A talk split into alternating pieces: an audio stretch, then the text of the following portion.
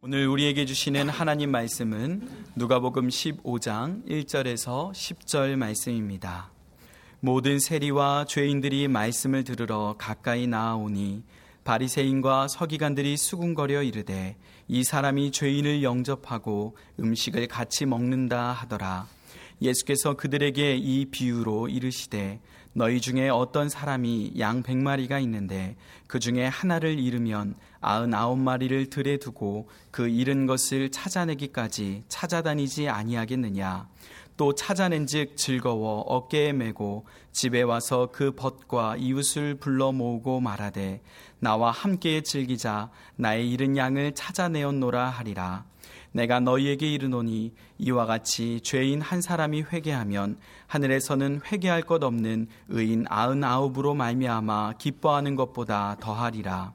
어떤 여자가 열 드라크마가 있는데 하나를 잃으면 등불을 켜고 집을 쓸며 찾아내기까지 부지런히 찾지 아니하겠느냐 또 찾아낸즉 벗과 이웃을 불러 모으고 말하되 나와 함께 즐기자 잃은 드라크마를 찾아내었노라 하리라 내가 너희에게 이르노니 이와 같이 죄인 한 사람이 회개하면 하나님의 사자들 앞에 기쁨이 되느니라.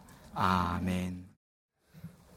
며칠 전 신문 기사에서 44년 만에 잃었던 딸을 찾은 분의 이야기를 읽었습니다.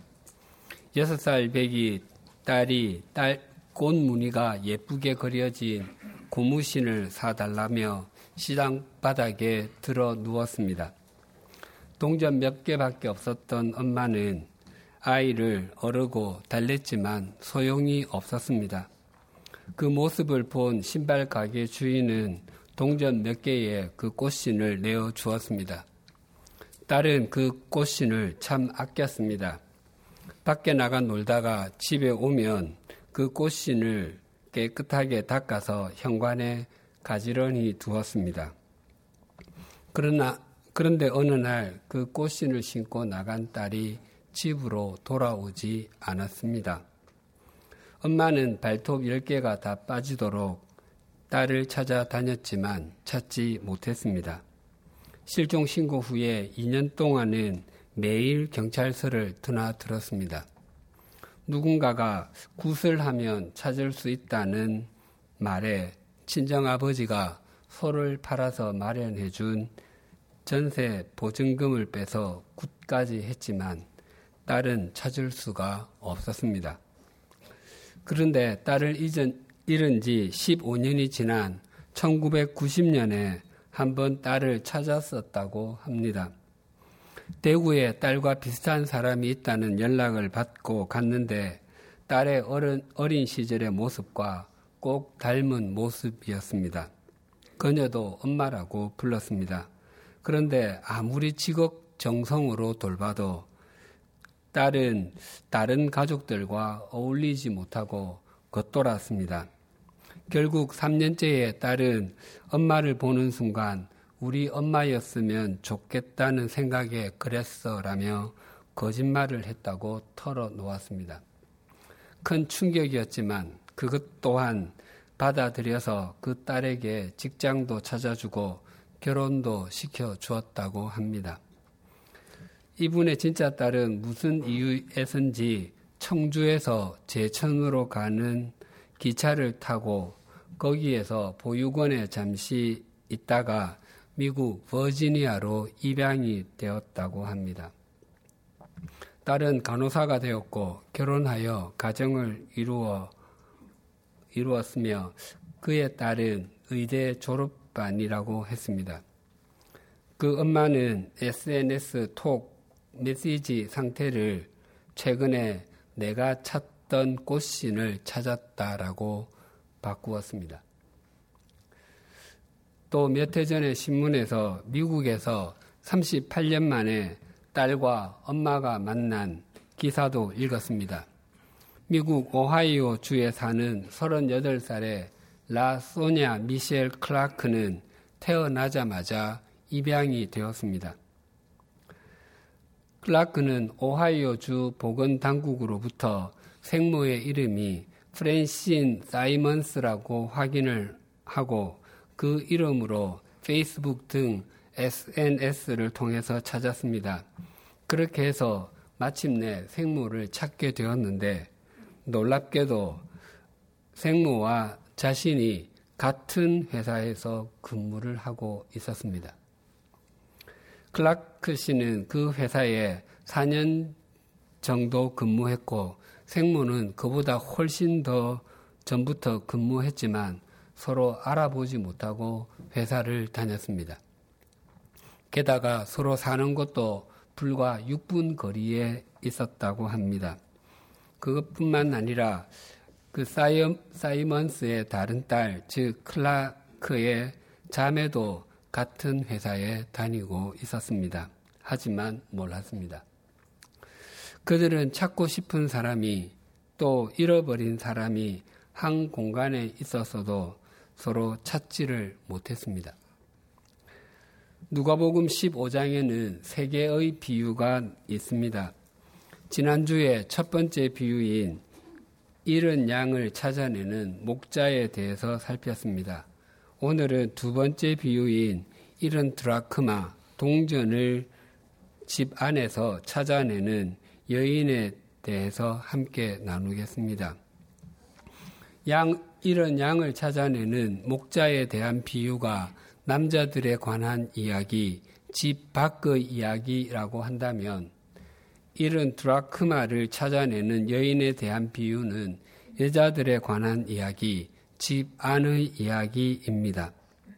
예수님께서 말씀을 전하실 때 그 말씀을 들은 사람들 속에는 남자들만 있지 아니하고 여인들도 있었습니다. 예수님께서 이런 양을 찾아내신, 찾아내는 목자에 대해서 말씀하실 때 여인들은 어쩌면 속으로 그것은 남자들에 관한 이야기잖아요. 나와는 그렇게 많은 관련이 있는 이야기가 아니어서 잘 와닿지가 않습니다라고 반응했을지도 모릅니다. 남자와 여자는 관심사와 언어가 서로 다릅니다. 남자들은 주로 정치, 경제, 스포츠, 취미 생활에 관한 이야기 등에 관심이 많고 여자들은 남자들이 주로 하는 몇 가지 주제를 제외한 나머지 모든 부분에 대해서 이야기를 나눕니다. 여자들의 여인들의 대화 가운데 제가 가장 많이 듣는 부분 중에 하나는 음식에 관한 것인데 특히 레시피에 관한 것입니다. 그것은 남녀가 서로 다르기 때문일 것입니다. 누가복음은 이방인을 위한 복음이다. 어린이를 위한 복음이다. 성령님과 기도의 복음이다와 같은 다양한 수식어가 있습니다.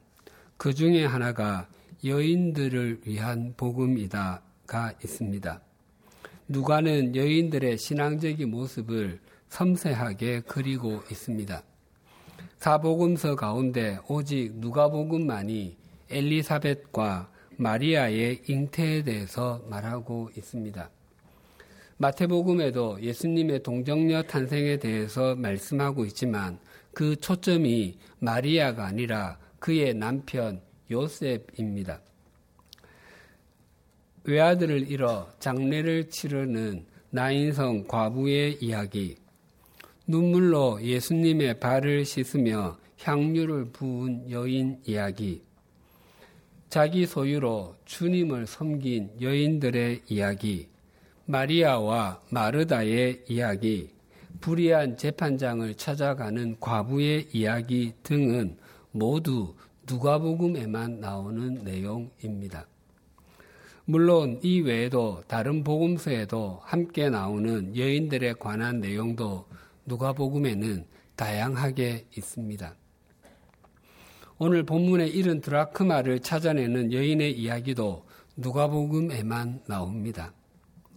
예수님께서 이른 양에 대해서 말씀하실 때 여인들은 약간 시큰둥한 반응을 보이다가 이런 드라크마에 대해서 말씀하실 때는 눈이 반짝반짝 하였을 것입니다. 그런데 성도님들은 이 이른 드라크마를 찾는 비유가 마음에 와 닿으십니까? 그리고 동의가 되십니까? 이런 드라크마를 찾기 위해서 등불을 켜야 하고 온 집안을 쓰는 것까지는 이해할 수 있지만 그렇다고 해서 이런 드라크마를 찾고서 이웃을 불러 파티를 벌였다는 것은 선뜻 납득하기가 어렵습니다. 앞으로 살펴보게 될 집을 나간 둘째 아들을 기다리는 아버지의 비유에서 둘째 아들이 집으로 돌아왔을 때 아버지는 잔치를 성대하게 열었습니다. 충분히 이해가 되고 공감이 됩니다. 그렇게 기다리던 자식이 돌아왔고 형평만 된, 된다면 한 번이 아니라 열 번이라도 잔치를 열었을 것입니다. 이런 양의 비유에서도 잃었던 양을 찾고 돌아와 잔치를 열었다는 것도 이해가 됩니다. 당시 양을 키우던 주 목적은 양고기가 아니라 양모였습니다. 양과 목자는 약 10년간을 함께 지냈습니다. 그래서 양과 그 주인 목자 사이에는 친밀함이 있었습니다. 다윗 왕이 신하 우리아 장군의 아내 바세바와 불륜을 저지르고 바세라, 바세바가 임신을 하게 되자 다윗 왕은 우리아 장군을 전장에서 전사하도록 살인 교사를 했습니다. 장례식이 마치자마자 바세바를 왕궁으로 데려, 데리고 와서 자기 아내로 삼았습니다. 그 일 후에 하나님께서는 나단 선지자를 다윗에게 보내어서 한 이야기를 들려주셨습니다. 어떤 고을에 두 사람이 살고 있었는데 한 사람은 부유했고 한 사람은 가난했습니다. 그 부자에게는 소와 양이 아주 많이 있었고 가난한 사람에게는 어린 암양 한 마리가 전부였습니다. 그 어린 양은 주인의 자녀들과 함께 자라고 음식도 같이 먹고 주인의 품에서 잠을 잤습니다. 그 양은 주인에게 딸과도 같은 반려양이었습니다. 그런데 부자에게 한 나그네가 찾아왔습니다. 그 부자는 그 손님을 대접하는데 자기 짐승을 잡기가 아까워서 그 가난한 사람의 양을 빼앗아서 암양을 빼앗아다가 손님을 대접했습니다. 여기까지 말했을 때 다윗은 분노가 가득 차서 더 이상 이야기를 듣지 못하고 그런 놈은 잡아 죽여야 하고 양을 네 배나 갚아야 한다고 소리를 질렀습니다. 그때 나단 선지자는 그 놈이 바로 당신입니다. 라고 말했습니다. 주인과 이런 관계에 있는 양을 잃어버렸다가 다시 찾았을 때 즐거워하고 잔치라도 열 것입니다. 그런데 이런 드라크마를 찾고 잔치를 여는 것은 빨리 이해가 되지 않습니다. 예를 들어 교우님에게 이웃에 사는 사람이나 지인이 지인으로부터 전화가 왔다고 가정해 보십시다. 그 내용인즉 얼마 전에 집 안에서 잃어버린 500원짜리 동전을 찾아서 너무 기뻐서 그러는데 저녁을 같이 먹자고 하면 가시겠습니까? 만약 500원짜리가 아니라 5천원짜리나 5만원짜리면 가시겠습니까? 아마 그 후로는 그 사람을 길에서 다시 만났을 때 그 상대방이 안녕하세요라고 인사하면 누구세요 하고 피하실지도 모르겠습니다. 또 오랫동안 교회를 다닌 그리스도인들은 이런 양의 비유나 돌아온 둘째 아들의 비유에 대해서는 아주 잘 알고 있습니다. 교회 학교에서부터 많이 배운 내용이기도 합니다. 그런데 이런 드라크마 비유는 잘 알려져 있지 않습니다. 어쩌면 이런 내용이 있었는지도 잘 알지 못하시는 분들도 적지 않으실 것입니다. 그러나 이런 드라크마를 찾고서도 아주 기뻐하고 잔치를 열 충분한 이유가 있습니다. 이런 드라크마 비유는 앞의 이런 양 비유와는 큰 틀에서는 비슷하지만 내용적으로는 많이 다릅니다. 8절이 이렇게 증가합니다. 어떤 여자가 열 드라크마가 있는데 하나를 잃으면 등불을 켜고 집을 쓸며 찾아내기까지 부지런히 찾지 아니하겠느냐.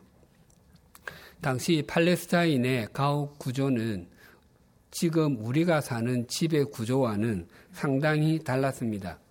그곳은 낮에는 온도가 아주 높고 밤에는 기온이 뚝 떨어지는 건조한 지역입니다. 그래서 가옥은 더위와 추위를 함께 잘 막아주는 형태이어야 했습니다. 특히 특별한 냉난방 시설을 갖출 수 없었던 서민들의 집은 들어가는 입구를 제외하고는 집 전체에서 약 18인치 그 45cm 정도 되는 둥근 창 하나가 전부였습니다. 그래서 대낮이라 할지라도 집 안은 아주 어두웠고 일을 하려면 반드시 불을 켜야 했습니다. 그리고 가난한 사람들의 집 바닥은 잘 다듬지 아니한 평평한 돌로, 돌을 깔았었는데 그 돌들 사이에는 많은 틈들이 있었습니다.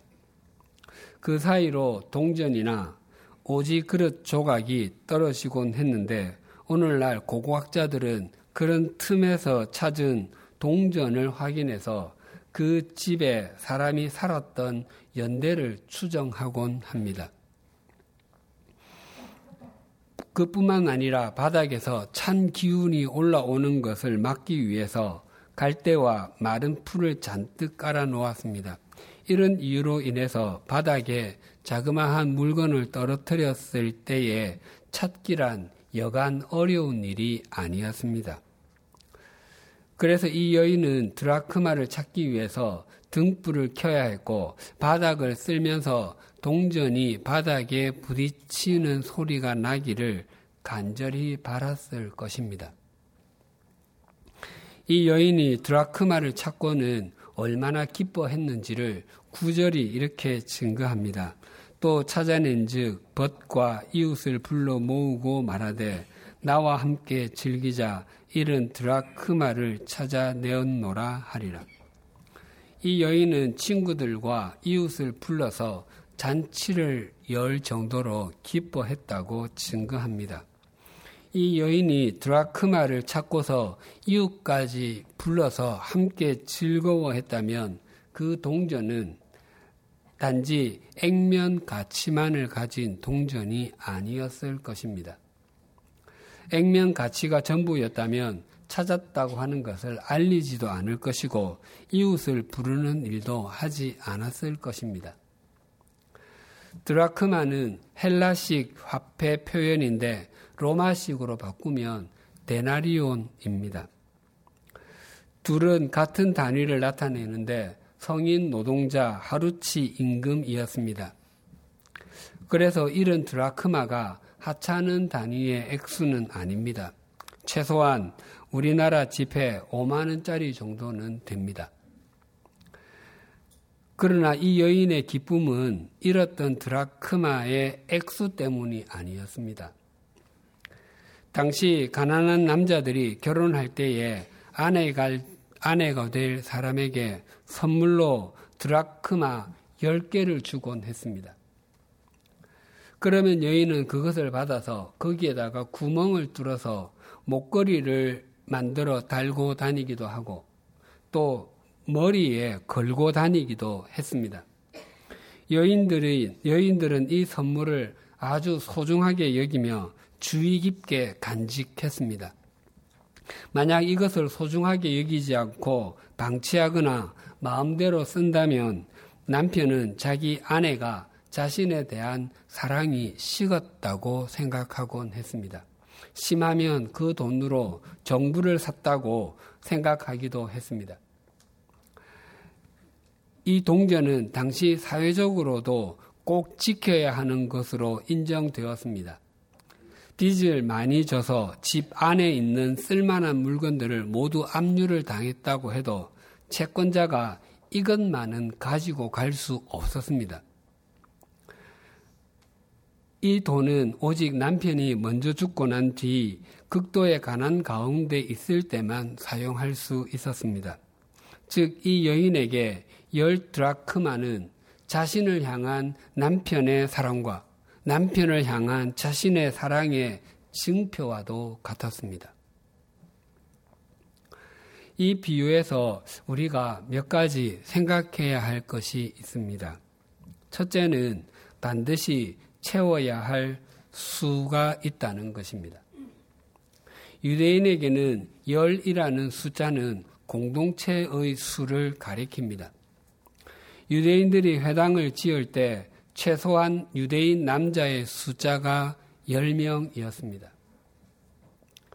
일반적으로 교회를 시작할 때도 세례 교인 또는 성년 교인이 10명에서 20명 이상 있어야 교회법상으로 교회로 인정받을 수 있습니다. 그보다 적을 때는 기도처라고 부릅니다. 이 여인에게 드라크마 동전이 한 개가 없는 것이나 두 개가 없는 것이나 다섯 개가 없는 것이나 동일합니다. 반드시 열 개가 있어야 사랑의 증표로서의 의미를 갖게 됩니다.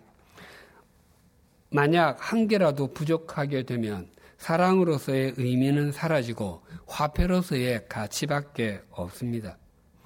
예수님께서 이 비유를 들려주신 것은 아까운 돈이기 때문이 아니라 그 전체의 의미 때문이었습니다. 앞의 양의 비유가 모든 생명이 귀하지만 그 중에 더 급한 사람이 있다는 것이 그 의미라고 한다면 이런 드라크마 비유는 채워야 할 수가 있다는 것입니다. 중학교 다닐 때 우표를 모았던 적이 있습니다. 그래서 우표 파는 곳을 기웃기웃 거려 보기도 하고 친구들끼리 가진 우표 중 서로 원하는 것을 맞바꾸기도 했습니다. 또 중요하다고 생각되는 기념 우표가 발행될 때면 우체국으로 달려가기도 했는데 어떤 때는 꼭두 새벽에 우체국 앞에서 긴 줄을 섰던 적도 있었습니다. 만약 어렵, 몹시도 어렵게 내장으로 된 우표 시트를 사서 고위 우표집 속에 누워, 넣어 두었는데 만약 가족 중 하나가 그 중에 한 장을 떼어내서 편지를 붙이는데 사용을 했다면 그 우표는 더 이상 시트로서의 가치는 없습니다. 4장짜리 시트는 반드시 4장이 다 있어야 합니다. 주님께서 재림하시기 전까지 이 땅에는 하나님 앞으로 나와야 할 숫자가 있습니다. 우리는 그 수를 알지 못하지만 그 수가 다 채워지기까지 하나님은 기다리고 계시는 것입니다. 그 수를 채우기 위해서 우리가 그리스도의 증인으로 살아가는 것입니다. 둘째는 드라크마를 집 안에서 잃어버렸다는 것입니다. 이런 양은 우리 밖에서 길을 잃은 상태에 있었고 유산을 미리 달라고 했던 아들도 집을 나갔기 때문에 아버지에게는 잃어버린 아들이 되었습니다. 그런데 이 드라크마는 집 안에 있습니다. 그런데도 이런 상태에 있습니다.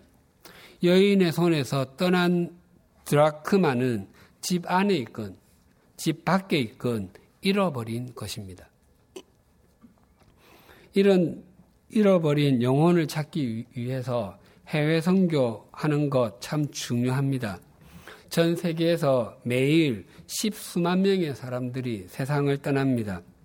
그들 중에 대부분이 하나님을 알지 못하는 사람들일 것입니다. 또 그 중에 많은 사람이 평생에 단 한 번도 예수 그리스도의 복음에 대해서 들어보지 못한 사람들일 것입니다. 그래서 세계 구석 구석에 선교사들이 들어가서 예수 그리스도를 전합니다. 또 같은 대한민국 땅에 살면서도 주님의 우리 안에 있지 않는 사람들이 있기에 우리는 우리의 일터에서 또 우리의 이웃에게 같은 모임에 있는 사람들에게 우리는 주님의 증인으로 살아갑니다. 그러나 우리가 잊지 말아야 할 것은 잃어버린 영혼들이 밖에만 있는 것이 아니라는 것입니다. 교회에 나오긴 하지만 주님께 붙들려 있지 않은 인생 역시 잃어버린 사람일 수도 있다는 것입니다. 사도 바울이 로마에 있는 사람들에게 로마서를 써서 보낸 이유가 이러합니다. 로마서 1장 15절입니다. 그러므로 나는 할 수 있는 대로 로마에 있는 너희에게도 복음 전하기를 원하노라. 로마 교회에 있는 사람들은 믿지 않는 사람들이 아니었습니다. 그럼에도 그들이 주님의 손에 들려 있는 인생이 되기를 갈망하는 마음으로 사도 바울이 로마서를 써서 보내었던 것입니다.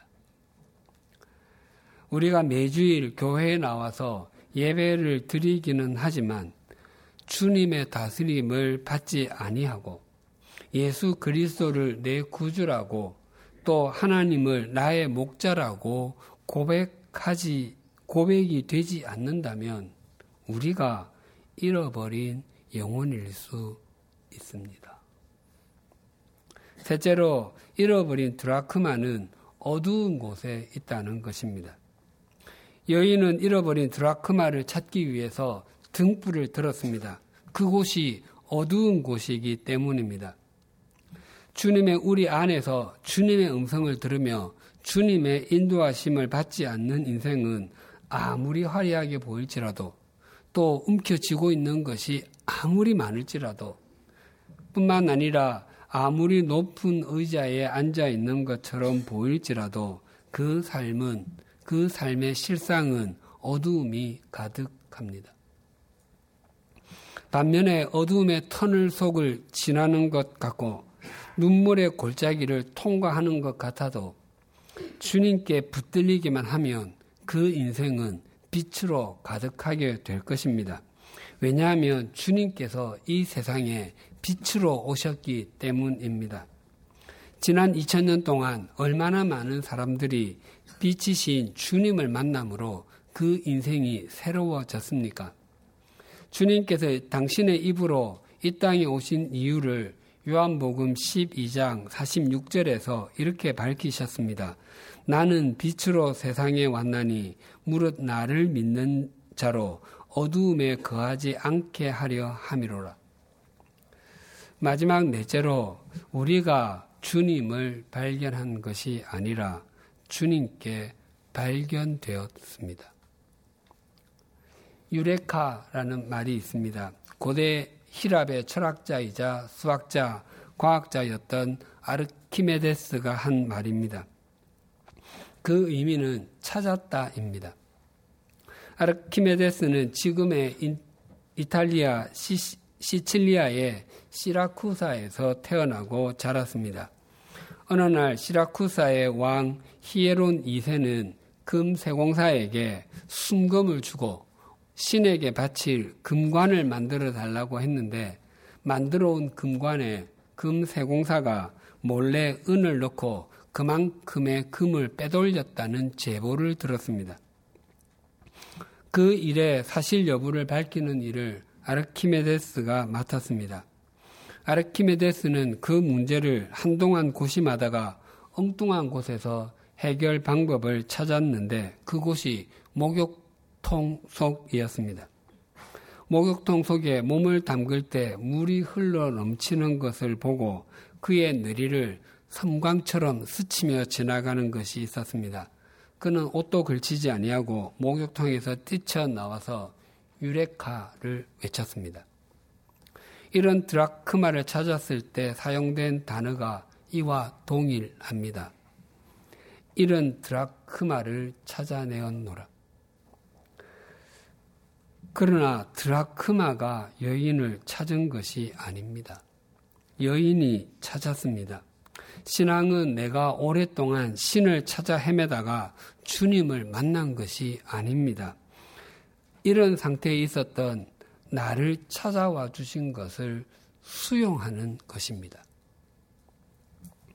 1980년에 우리나라에서 세계 복음화 대성회가 있었습니다. 그때 표어가 나는 찾았네 새 생명 예수였습니다. 내가 발견한 진리와 생명 예수 그리스도를 다른 사람들에게도 전해자라는 취지로 여겨집니다. 그래서 얇은 알루미늄으로 만든 둥근 배지를 달고 다녔던 기억도 있습니다. 거기에 거기에는 그 세계 지도 위에 나는 찾았네라고 쓰여 있었습니다. 그러나 그 표현을 좀 더 정확하게 하면 나는 찾았네가 아니라 나는 발견되었네입니다. 내가 생명과 진리, 주님을 찾은 것이 아니라 주님께서 나를 찾아와 주신 것입니다. 찬송가 305장은 나 같은 죄인 살리신 Amazing Grace입니다. 이 찬송의 1절 하반절 가사가 이러합니다. 잃었던 생명 찾았고 광명을 얻었네. 이렇게 보면 마치 내가 생명을 찾았기 때문에 빛을 보게 되었고 빛된 삶을 살게 된 것처럼 여겨집니다. 그런데 이 부분의 영어 가사가 이러합니다. I once was lost. 나는 전에는 잃어버린 상태에 있었지만 but now am found. 지금은 발견되었습니다. was blind. 이전에는 눈이 멀었었지만 but now I see. 지금은 봅니다. 내가 찾은 것이 아니라 주님이 발견해 주셨습니다. 3년 전인 2016년 9월에 우리 교회에서 가까운 서교동에 있는 5층짜리 건물에서 불이 났습니다.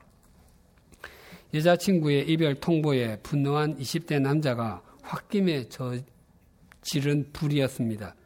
불이 나자 건물 4층에 살던 28살 안치범 씨는 탈출한 뒤에 119에 신고를 하고 다시 연기로 가득한 그 건물 속으로 뛰어들었습니다.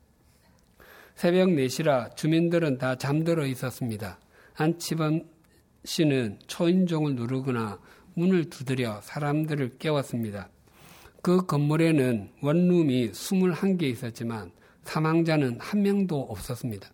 정작 안 씨는 건물 5층 옥상 입구 부근에서 유독가스에 질식해 쓰러진 채 발견되었고 병원으로 옮겨졌지만 11일 만에 세상을 떠나고 말았습니다. 이 청년이라고 왜 살고 싶지 않았겠습니까? 화재 신고를 하고서 건물을 바라보니까 세상 모르고 잠을 자고 있는 사람들이 생각나는 것입니다. 그래서 각 층마다, 각 호실마다 문을 두드린 것입니다. 불이 났습니다. 빨리 일어나세요. 불이 났습니다. 빨리 나오세요. 나오지 않으면 큰일 납니다. 라며 얼마나 급한 마음으로 또 안타까운 마음으로 문을 두드렸겠습니까? 자신의 입으로 코로 유독 가스가 들어오고 있었지만 그것보다는 사람을 살려야 한다는 마음으로 자신이 피해야 하는 것은 뒤로 미룬 채 문을 두드리다가 결국은 생명을 잃었습니다.